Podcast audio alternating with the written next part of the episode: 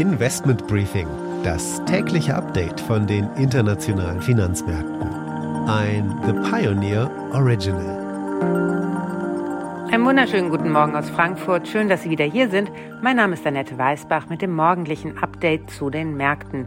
Eins vorab, die Stimmung ist gut, denn die Omikron-Ängst, die schwächt sich ab und in China stehen die Weichen auf mehr Stimulus für die Wirtschaft. Das mögen die Märkte natürlich überall.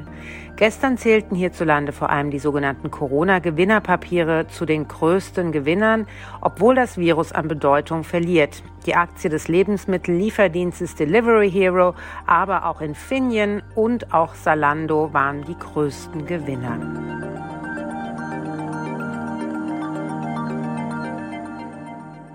Damit ein Blick auf die heutigen Themen. Bei Volkswagen scheint es eine Lösung zu geben. Herbert Dies darf wohl bleiben. Wir wollen darauf schauen, was das für die Aktie bedeutet.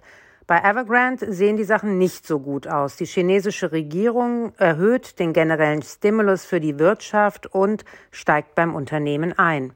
Und in den Vereinigten Arabischen Emiraten wird die Arbeitswoche wohl kürzer. Aus New York von der Wall Street gibt es wieder ein Update von Anne Schwedt. Guten Morgen aus New York. Heute sprechen wir darüber, wie produktiv die Arbeitnehmer hier nach der Pandemie sind und wir schauen uns an, ob Anleger, die bei den Hypes um Tech-IPOs mitgemacht haben, immer noch in der Gewinnzone sind. Und die Aktie des Tages ist TUI, denn da gibt es heute Zahlen. Soweit die wichtigsten Themen für heute. Die komplette Ausgabe hören Sie als Pionier.